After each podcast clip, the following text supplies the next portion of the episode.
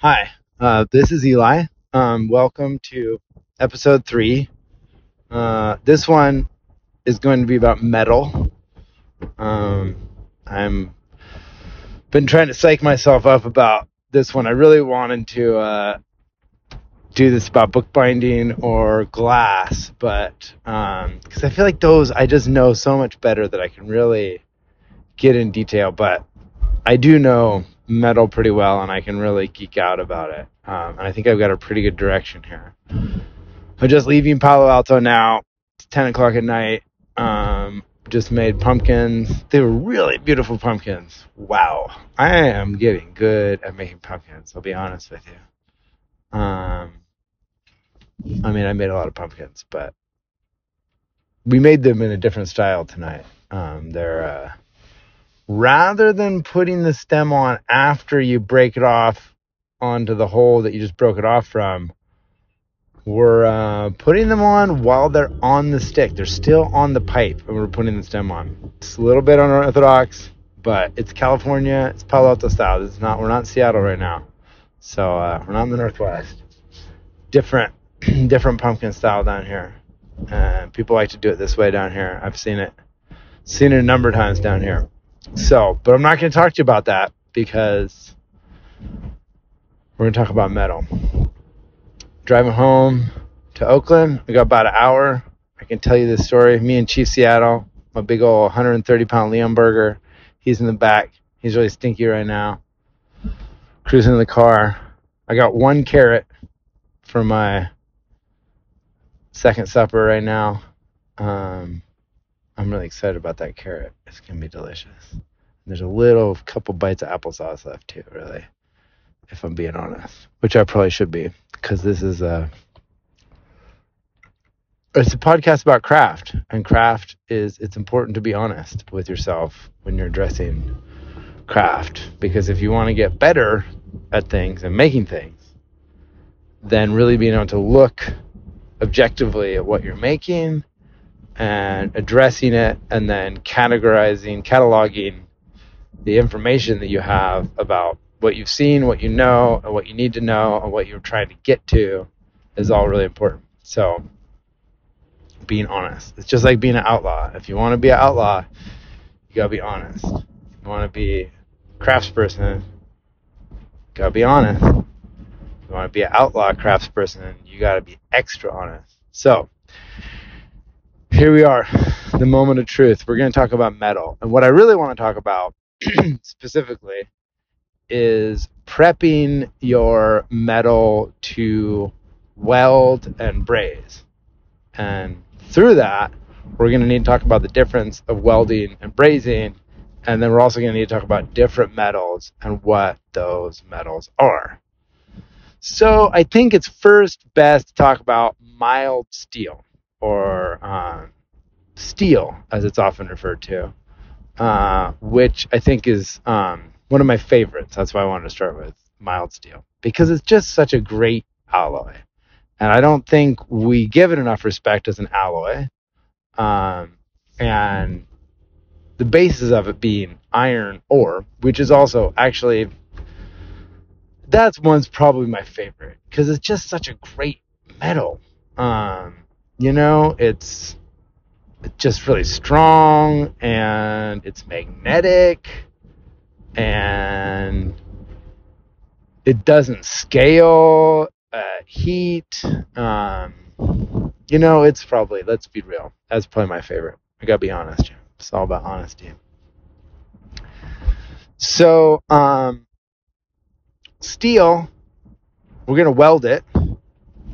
And if we want to weld it, um, we're going to need to get pretty hot. Uh, we're going to need that environment to be um, free of oxygen. Because if steel is to oxidize, uh, it will it won't want to stick to itself. It won't want to melt into itself if it if there's oxygen available. It's going to oxidize, which is going to create that scale or the rust. Um, and when it's hot, it's called scale. Um, and that oxidization will um, create a barrier for it to stick to itself, you know?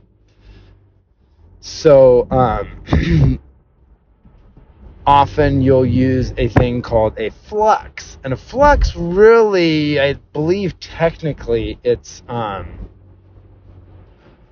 lowers the melting temperature of something, but also a byproduct is purging the atmosphere of oxygen. Um, and you're going to flux things in a couple different ways.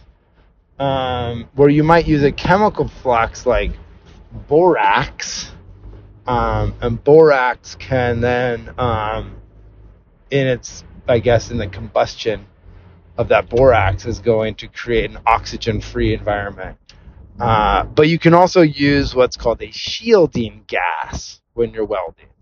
And now we're going to be talking about um, electronic welding, where we're going to use uh, the power of electricity to weld something. Um, and a weldment being where we're actually taking the two metals of similar metallurgy, similar construction, and we are going to be melting them together, turning them into one. Different than soldering or brazing, which is where we're going to be using metal as a glue to stick two metals together, maybe even two separate, different kind of metals.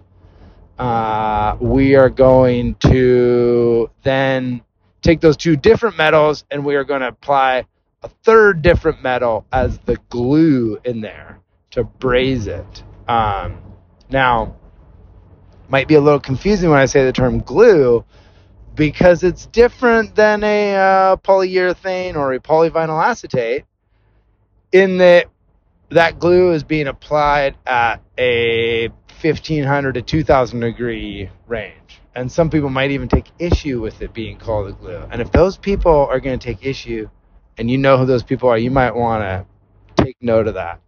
Uh, it's important, I think, to be loose and fast with our terms and understand what we're dealing with technically rather than just the term. Um, and I've kind of come around to believing in that. And it's a great way to describe it to somebody because it really helps you understand it. Um, so let's back up now, back to welding our steel together. If we're going to do it electronically, we might be using a couple different kind of welders. There's an arc welder, a MIG welder, or a TIG welder. Um, an arc welder is going to be, and they're all essentially arc welding.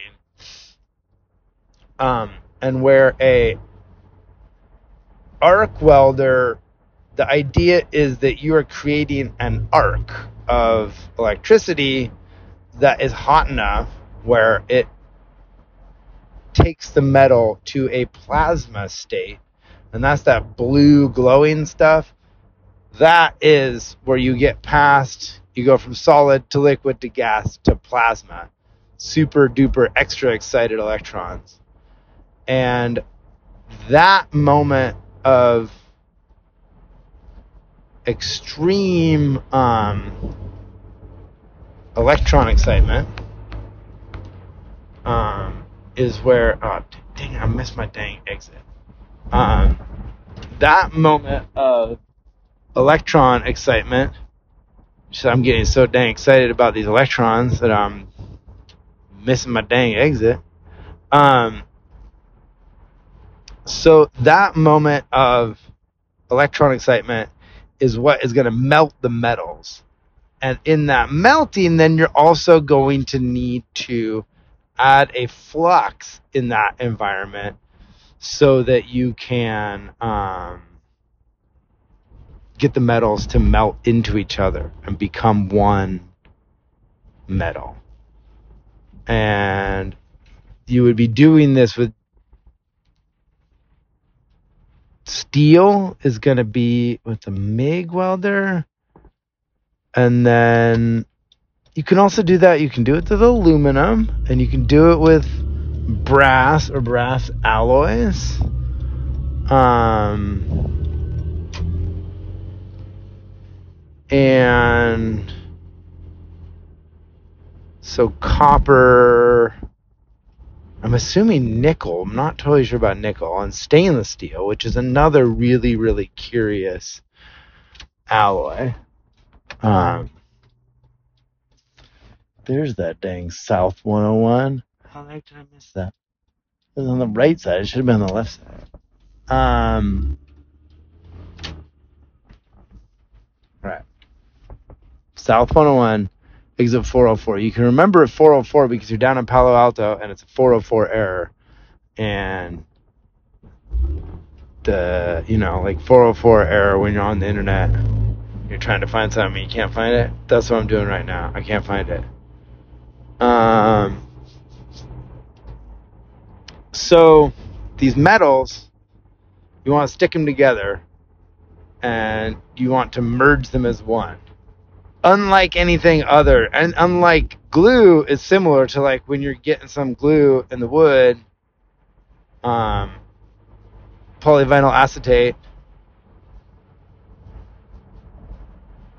There's similarities there, but there's nothing like welding.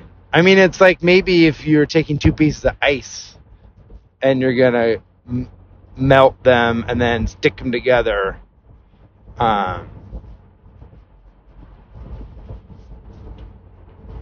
that's where you might be comparatively doing some welding um, in uh, at room temp. So um, here we are got our metals. We got our arc. It's got electric power going through it. High, uh, is that going to be high voltage and low amperage? Lower voltage and higher amperage, right? It's going to be a little bit of both, but I think it's the high amperage, which is really going to stick them together. Um, because the high voltage is that's the way you get the um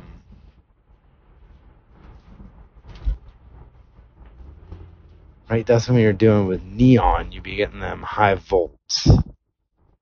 Um should probably read up on this stuff but the part that i thought would be really interesting is not doing too many studies on the way into this stuff. Um, so that I'm really coming with some uh, exciting and confusing, fresh info. So I'm not just reading this off the dang internet, but I'm coming to you with the knowledge base that I bring to the workplace when I'm doing work. Um, and you know a little bit of uh, good old fashioned confusion because I think that's also an important part of all this. Um, just being a little bit uh, a little confused. Okay. Here we are. I think I know where I am now. There's the off ramp. Coming up here, we're gonna see. We're gonna take a right at Meta. Um, All right, doing it right here. All right, you can get to that Dumbarton Bridge. It's dark now. It's not going to be as beautiful as it was, but it's still beautiful. It's still beautiful out. Just like you. You're beautiful. So, arc welding created a massive amount of heat through this um, high voltage arc. High voltage, high amperage. Oh man, now this is really gonna bug me. Um, but that's okay. So, um, this powerful electric arc is going to melt the metals. And you could melt them with it and still not get them to stuck together if there was enough oxygen in the environment that when they melted, then they would also oxidize and not stick together, essentially creating this kind of like layer of oxidized metal that wouldn't allow them to stick together. And so you're going to want to purge that atmosphere of oxygen with with arc welding, often what it is is the stick of the arc welding is going to be covered, coated in a flux. And it's the sticks look like a sparkler. It's like a metal with like this, you know, clay looking stuff kind of stuck on the outside. And that stuff, that's the stuff that burns off and purges the atmosphere of oxygen, creating this um, a reduction environment that would allow the metals to then stick to stick together. Um, so that's arc welding. That's the basic like stick welding, arc stick welding. So you would have your metal grounded using a ground wire. You would um, grounderize it on one side, and then on the other side, you're going to have your electrode, which is the stick, and it's also your filler metal. So the electrode and the um, filler metal are the same.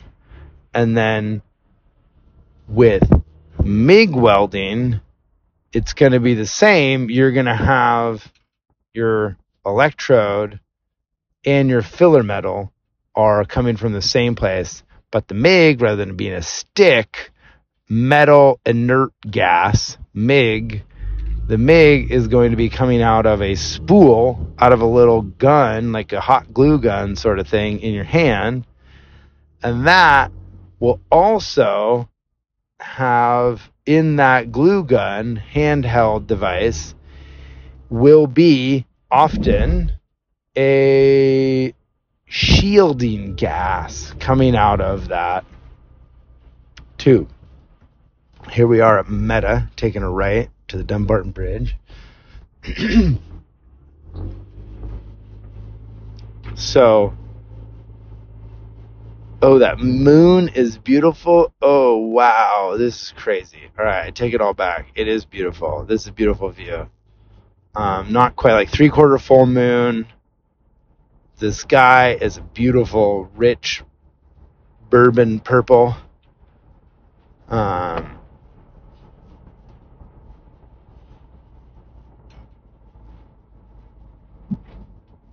metal inert gas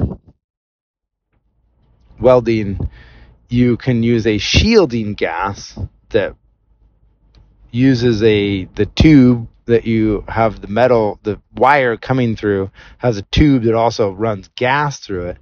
And that would be an argon or argon and carbon dioxide mix. And both of those are the argon being a um, inert gas, well, both of them being an inert gas that, um, and is the carbon dioxide, because it's a mix, it's carbon and oxygens.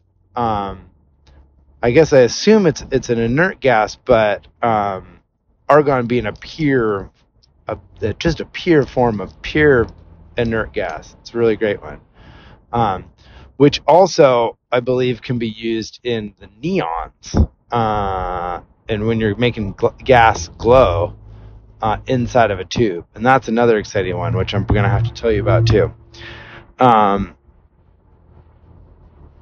so you're going to be using that same one also in TIG welding.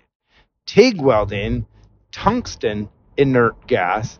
Now, TIG welding is where you're going to be using an electrode is going to be the tungsten is going to be the electrode. And tungsten has such a high melting point that you can use the tungsten as electrode and make it create the spark the the the arc that will melt your metals but your tungsten can glow red on is not going to melt. And so you're going to add another metal in there as the filler metal. So generally in one hand you got the tungsten electrode creating the arc and the other hand you have your filler metal pushing it in there and so with the MIG, it's like this kind of like glue gun where you just pull the trigger and you have a feed rate of the metal spool wire that's coming out, and it's just going to feed at a certain rate that you preset before you pull the trigger. Um, And where with the tungsten, you're going to be using the electrode to create that arc and then pushing in the metal with your other hand. Like you've got the electrode in your right hand, the torch, um, and that is the torch that the fire that is creating is the arc metal, the arc spark, and that's melting it.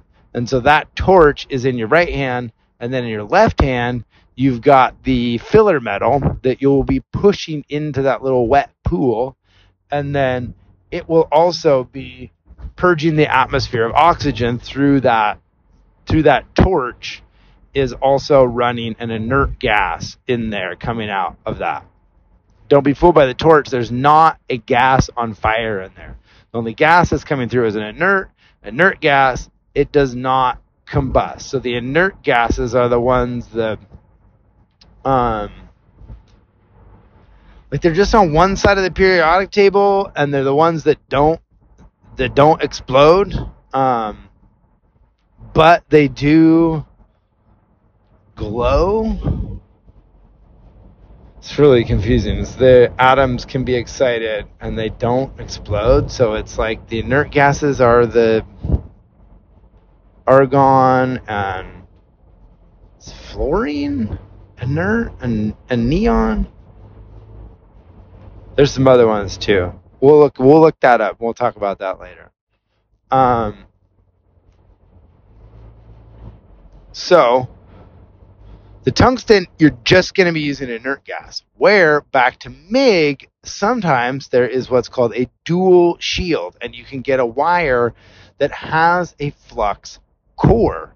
So they got this fancy tiny little wire that they've somehow wrapped it around a flux. So there's flux inside of it, different than the arc stick, which is a little thicker stick. It's like, you know, usually around an eighth inch or so stick, a 16th inch, eighth inch, eighth inch stick with the flux on the outside, where the MIG spool wire has the flux on the inside. And that stuff burns off and creates that atmosphere of oxygen. It's of, of atmosphere of oxygen, an oxygen free environment. It was purging the atmosphere of oxygen.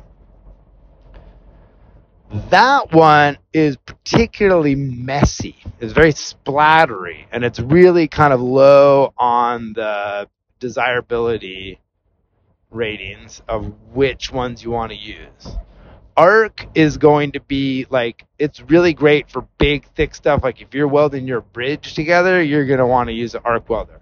You can really stuff a lot of filler metal in quickly and it can get really hot and it's big arc and it works great for like big fill thick deep penetration welds.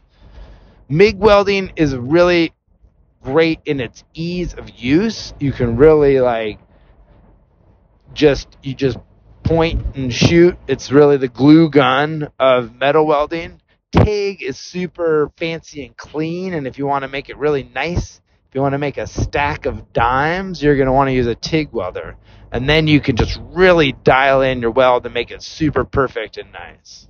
Um, they all kind of have their use. And MIG, you can, if you're not using a dual shield, if you're just using the inert gas, and you've also prepped your surfaces really well, you can um, get really nice welds with MIG also. Um, and all of them have their real purposes, and they also can be used in real funky ways.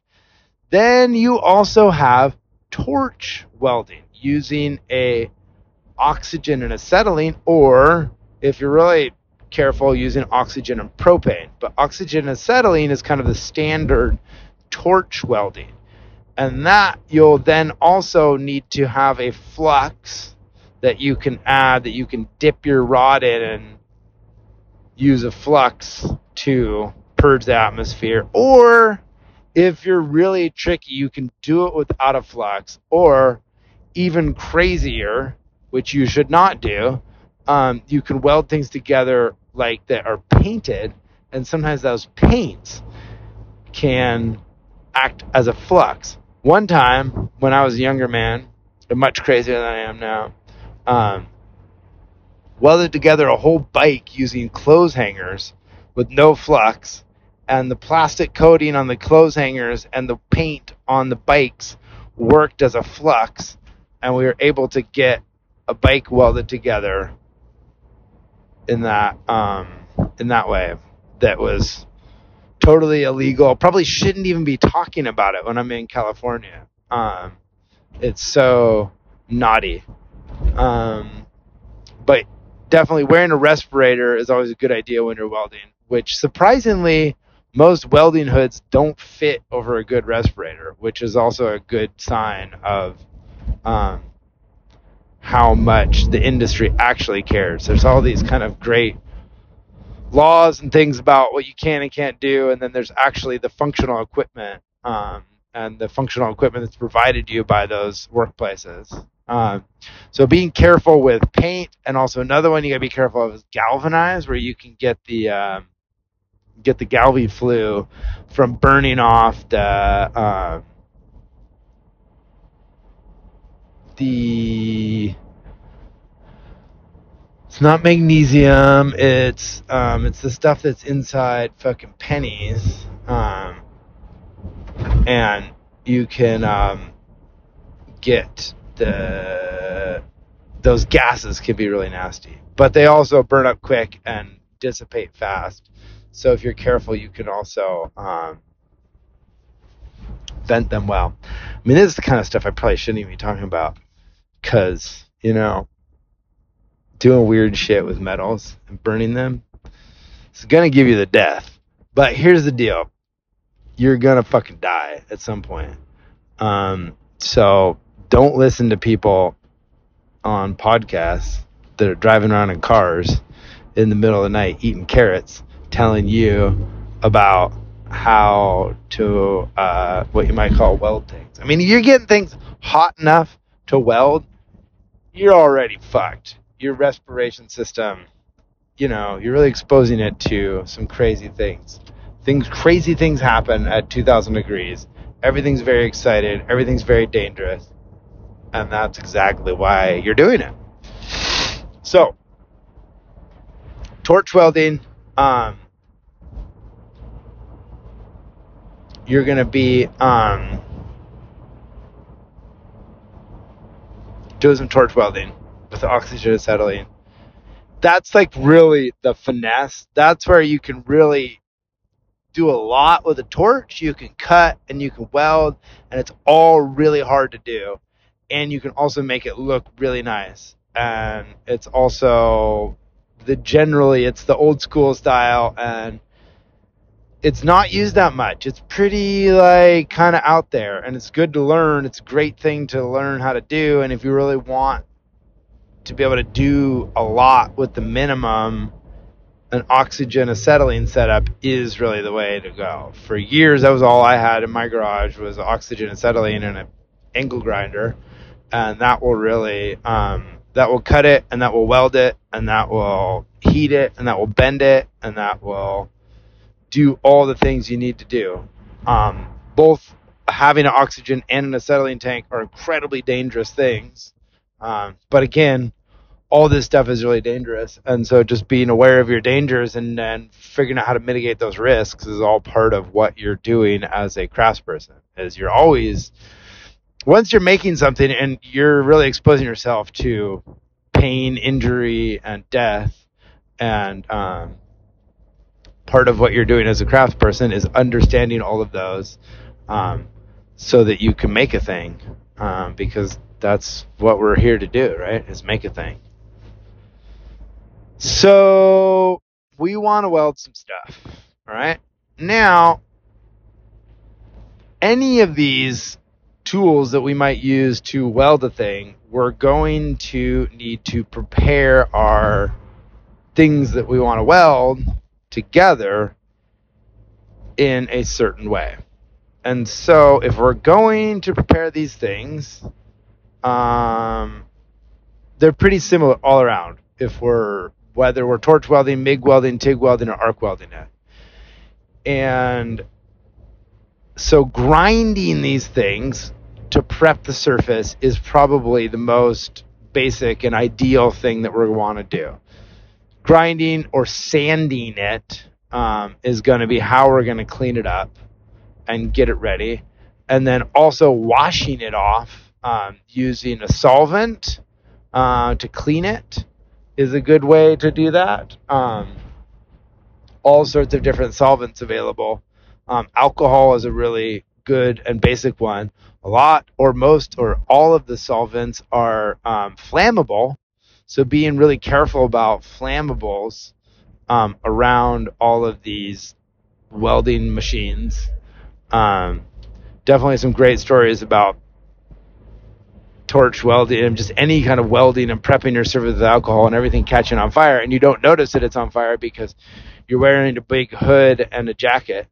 Um, and that's really uh, man dangerous. Um, gasoline kerosene alcohol acetone xylene um, GHB, all of these solvents are really dangerous, and most of them are really flammable, except for GHB. But that has its own dangers, and you don't want to use that um, to wash your metals. Uh, so you're gonna clean the surface. You're gonna clean the surface with the solvent to get the oils off you're gonna grind it or sand it if you got to sand it, but uh, that's gonna just be harder. Um, but you might need to do that um, for shape, size, heat, whichever. And if you're gonna grind it, you're probably gonna use an angle grinder. That's a really common tool. A four and a half inch angle grinder is a very common tool in a metalworking scenario um, four and a half inch referring to the blade size, the disc that you're going to use. Really common one. There's other, there's six inches and eight inches, and there's bigger ones. Um, but those can be very unruly, really large, difficult to deal with, um, and also incredibly dangerous. The four and a half inch angle grinders are really also really dangerous. Um, but are really useful. Just not dangerous enough that um, they're pretty pretty common and can be used fairly safely.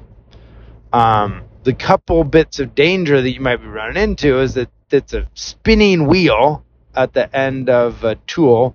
It is a um, gosh, it's a little sidewinder gear, little worm drive gear. So the angle, I believe, is referring to the motor as then it the the drive mechanism is at a 90 degree angle to the motor. And so you'll have a handle on one side and it's kind of, a you know, a three inch around or so tube shape motor drive and then the disc, the drive mechanism coming off at a right angle out at the end, and you have a handle off to one side and a half inch or five eighths, I guess five eighths arbor that you bolt your disc onto, and you can get a cutting wheel or a grinding wheel or a sanding. Sometimes called a flap disc, which is a bunch of flaps of sandpaper, um, and they all kind of have great purposes.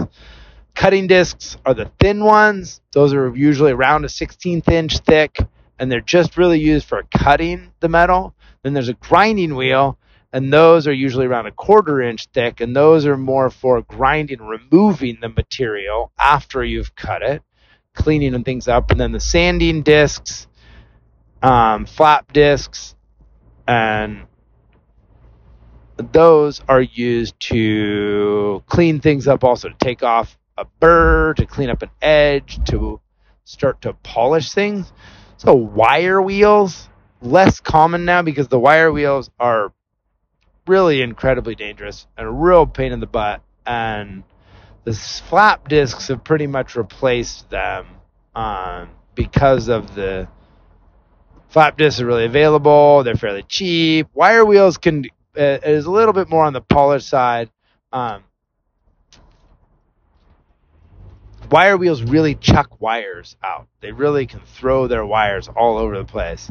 And so they're pretty like some shops just even they're just prohibited. They just don't even let you have a wire wheel because they're so dangerous. And they just throw wires all over the place. There's other abrasive kind of things, but really like cutting disc, grinding wheel, and the flap discs are what you need. And the flap disc, if you had a 60, 80, and a 120, you're going to get things plenty clean enough and polished enough for um, for what you're doing, right? Because what you're doing is just fucking around, right? Um, so the grinding wheels and the cutting wheels are made from silicon carbide which is a very strong abrasive. And you can also get silicon carbide in just a bag of powder and you can use it to grind and polish. Oftentimes, glass is really the thing you're going to want to be um, grinding with silicon carbide powder, but you can use it as an abrasive in all sorts of things.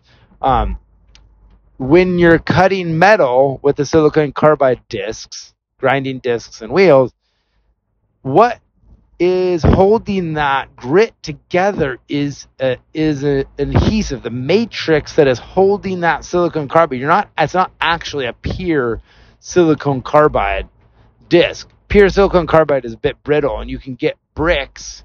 If you've ever had to grind a uh, flat top grill in the kitchen at your restaurant job, you might have used a silicon carbide brick on that, and um, at the end of the night, putting water and hot oil on the flat top and grinding it while you're also grinding and burning your fingers off.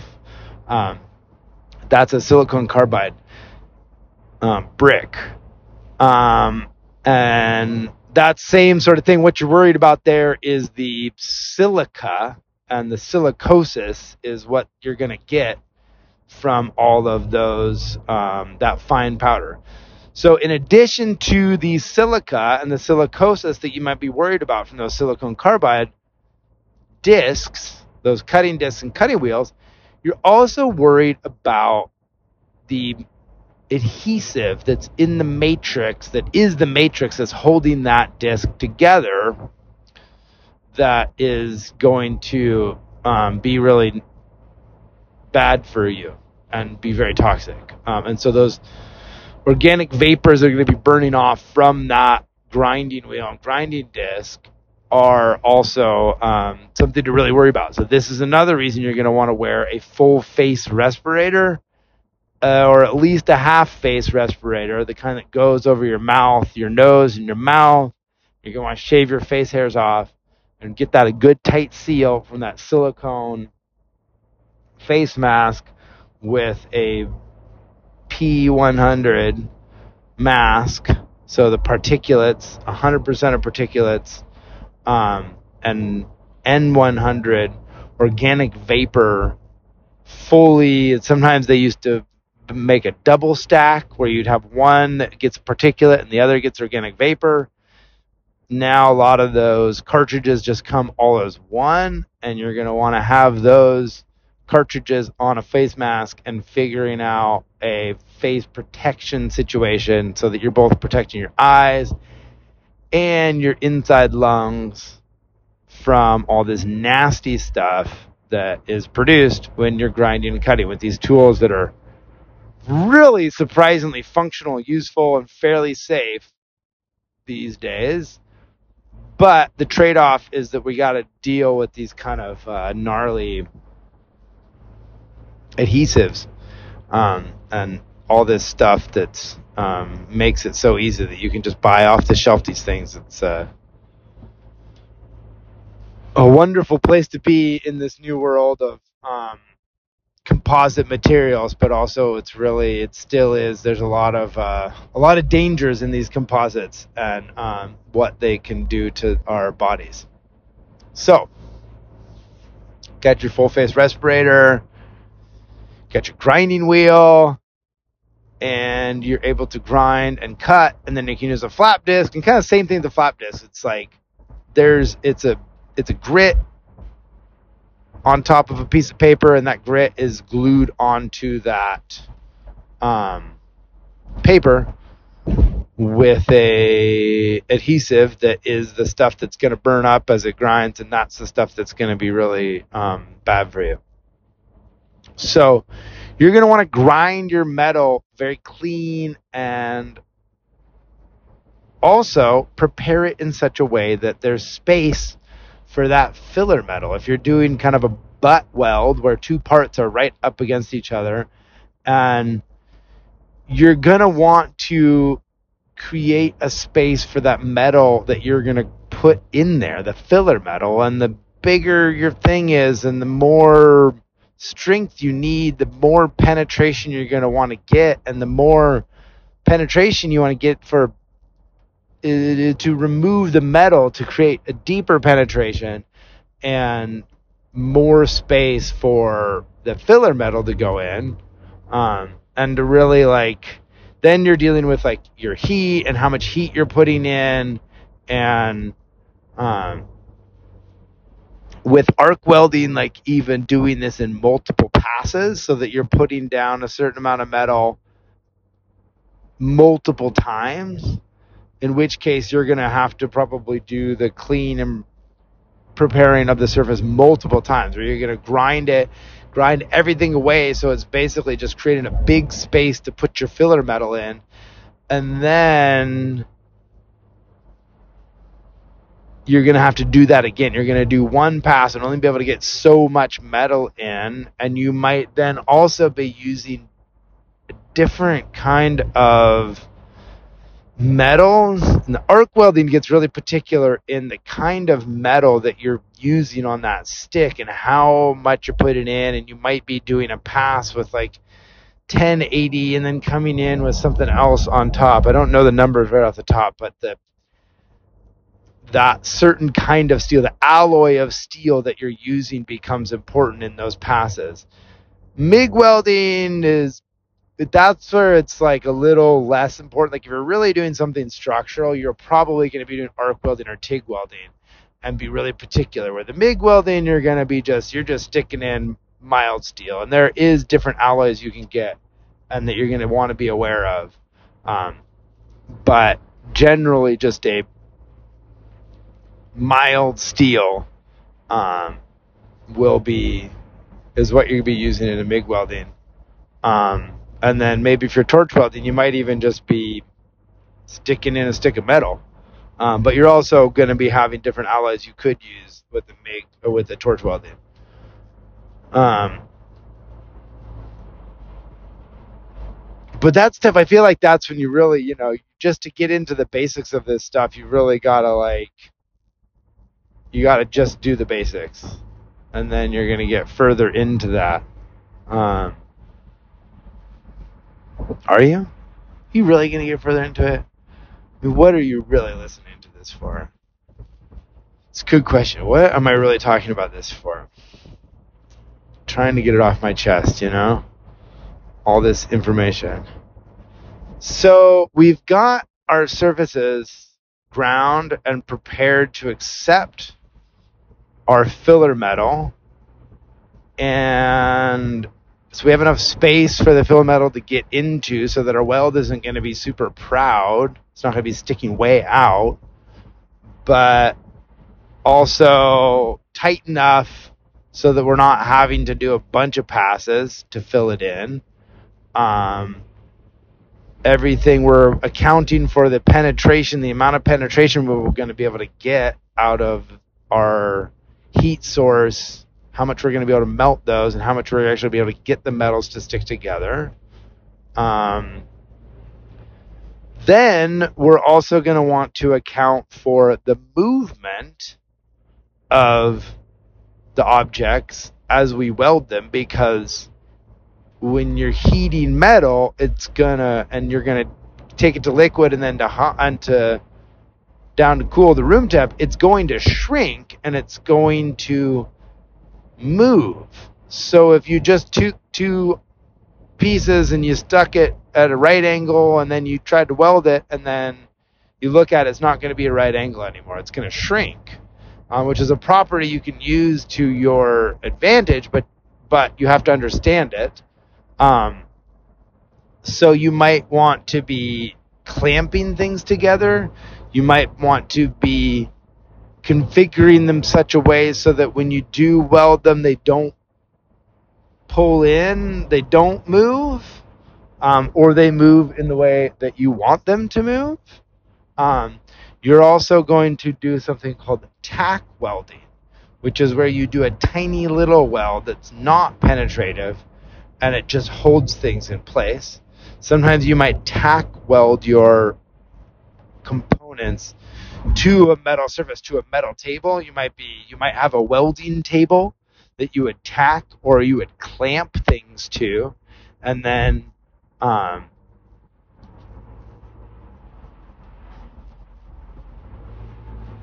and then after you've tacked everything and you've got it kind of rigid, then you come in and apply your weldments and really like put in your penetrative weld. Sometimes you even are going to cut those tacks out and weld in around it. Um, and because you can't weld over that tack, sometimes you can just weld right over that tack, depending on what the heck you're doing. Man, we're getting close to Oakland here. I got to do this same drive tomorrow morning. I'm heading back down to Palo Alto, make some more pumpkins. Then I've got a nighttime shift working with a client um, to help actually give them a private lesson of welding and set up a welding table for them. Um,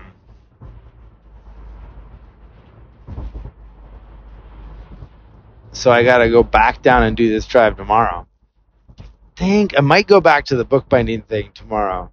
Um, but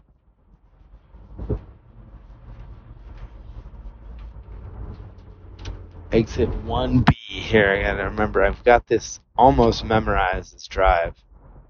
Um, obviously not till I did miss one exit earlier, but it's just because I was getting excited about the electrons.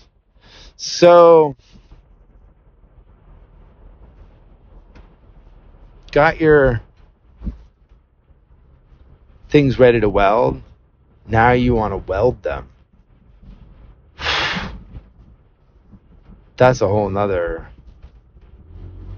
whole nother ball of wax. It's a whole nother goiter. Um, welding with a MIG welder or TIG welder or arc welder, creating that arc the distance of that arc. With your TIG welder, you're going to have a tungsten that you're going to need to prepare. The MIG welder, you just kind of point and shoot. Arc welder, you're going to have to get that distance of that arc, and it's really hard to get that arc to spark and then to kind of hold that metal in just the right distance so it continues to spark but doesn't stick and doesn't unarc and um, I feel like that's kind of one of the tricky ones. It's like arc welding is more like torch welding, where it's like really hard to do, takes a bit of finesse, is also can be really um, uh, can be really really um, beautiful when done correctly. So really, we've just gotten to the place where we've cleaned our metal, we've prepared things. We haven't talked about identifying the different kind of metals. We've just been talking about mild steel. We haven't even talking about what if you don't know what metal it is. How are you going to figure that out? How can you do an arc a spark test to figure that out? Um, and on all the different other kinds of metals like aluminum and brass and bronze and coppers and all those things, um, and what how you might want to treat those. Um, then we got to talk about actually welding and laying down a bead and how to read that bead and how to move across it in such a way um, as to distribute the heat correctly. Um, and then we got to talk about heat and the shrinking and then how to deal with the heat in those places. Um, and then once we get it welded, we got to talk about cleaning up, making it look all fancy, um, or just making it look nice.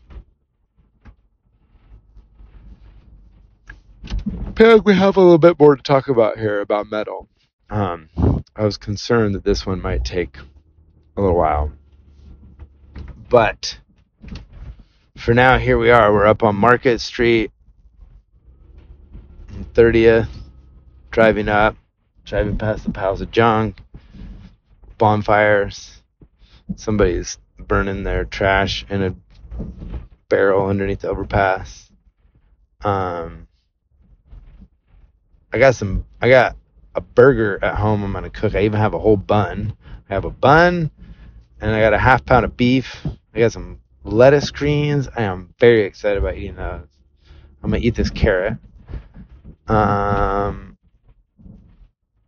there might be some other snacks that we get involved. There's some uh, cheese cracker type things. I might eat those. I've been avoiding dairy, but I feel like the cheese crackers is it's okay. It's okay. Um, gonna have some more applesauce tomorrow. I'm looking forward to that also. Maybe I'll stop at the grocery on the way down. Um, cause it's only a six hour shift with pumpkins. And I'm gonna make some little pony head stir sticks. I think those will be a big hit. People are gonna really like those. So thanks so much for listening and coming along with me on this hilarious ride. Um, it's really been a pleasure to share all these curious thoughts with you. I'm glad that you're listening. Um, see if I can parallel park this dang thing. Um, Chief's excited to get home. All right, I still got it. Got it. And I'm excited to get to things that I'm actually like even more excited about. Um, glass, talking about color application in glass, and we're gonna make a case for that book that we sewed, and so I'm looking forward to that one. But I'm holding off on that because, like I said, I want to like get through some of these things that are maybe even a little bit more boring, um, and keep you excited. I don't want to use up all the really cool stuff first. But I don't know. I know that I can make it pretty boring too. With glass, wait till I do an hour long talk on um, color overlay technique in glass. That's gonna blow your mind. I feel like I'm. It's gonna be the same thing. I'm gonna try to get to the overlay, and we won't even get the color onto the bubble before uh, it'll take an hour just talking about glass color and why you might want to apply it this way and all the history of glass color and chemistry. And then we won't even get to the fact of like actually applying that overlay even and different ways that you might be able to get that overlay over there even. Um, so i'm really looking forward to that. I can't wait to share that with you. So thanks for listening. Um, to this podcast. Um, it's really special to have you here with me, and um, we'll be back soon. Okay, this is the end of the message. Bye for now.